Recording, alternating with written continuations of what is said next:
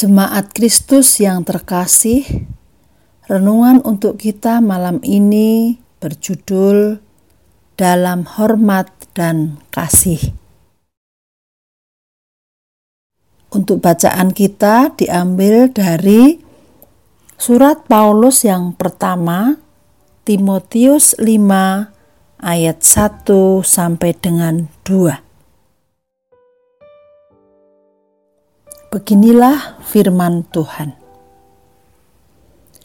Janganlah engkau keras terhadap orang yang tua, melainkan tegurlah dia sebagai bapa. Tegurlah orang-orang muda sebagai saudaramu, perempuan-perempuan tua sebagai ibu, dan perempuan-perempuan muda sebagai adikmu dengan penuh kemurnian. Akhir-akhir ini, rasa hormat kepada orang lain sudah semakin luntur.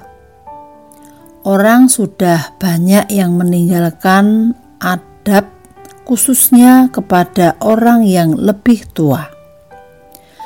Bahkan, orang tua dianggap kuno dan ketinggalan zaman, serta tidak perlu lagi untuk didengarkan.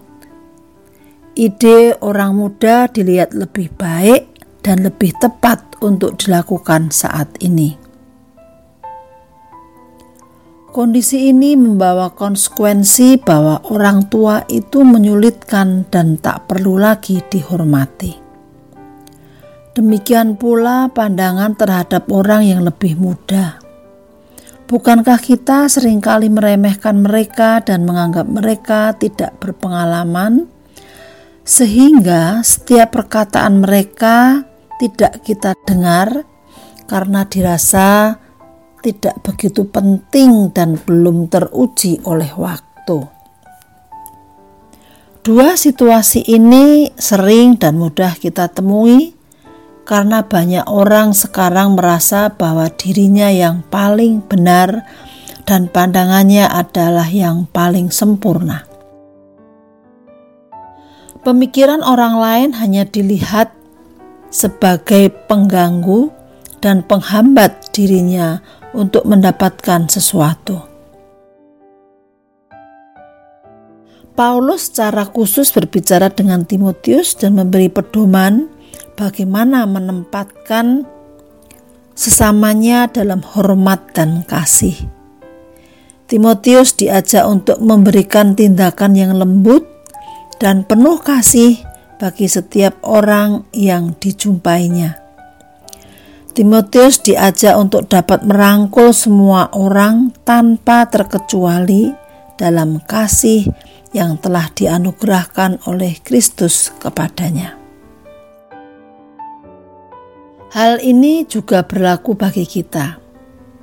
Jangan lagi melihat dan menakar orang lain dari latar belakang yang memang sudah melekat dan bukan sesuatu yang bisa diubah lagi.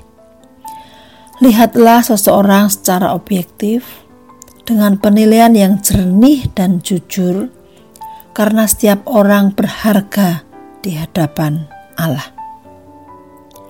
Tegurlah dalam kasih bagi setiap orang yang melakukan kesalahan, dan bimbinglah sesama dalam semangat untuk bersama maju dan bertumbuh. Bukankah dunia lebih indah bila semua orang saling menghormati dan mengasihi daripada saling merendahkan dan melukai?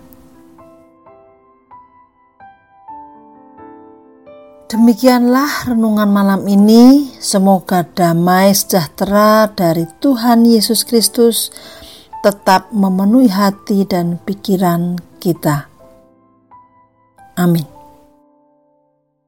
Jemaat yang terkasih, mari kita bersatu hati menaikkan pokok-pokok doa yang ada dalam gerakan doa 21 GKI Sarwa Indah. Mari berdoa.